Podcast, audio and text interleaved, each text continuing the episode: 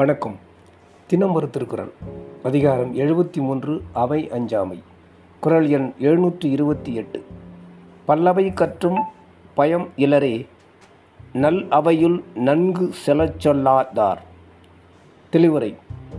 நல்ல அறிஞர்கள் கூடியுள்ள சபையிலே நல்ல அரிய பொருளை பற்றி பிறர் அரிய வண்ணம் திறம்பட சொல்லும் ஆற்றல் இல்லாதவர் பல உயர்ந்த நூல்களை கற்றும் பயன் அடைய மாட்டார் விளக்கம்.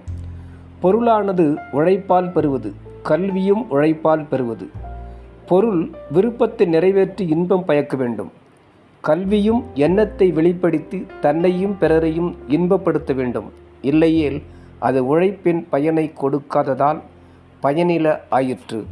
நன்றி.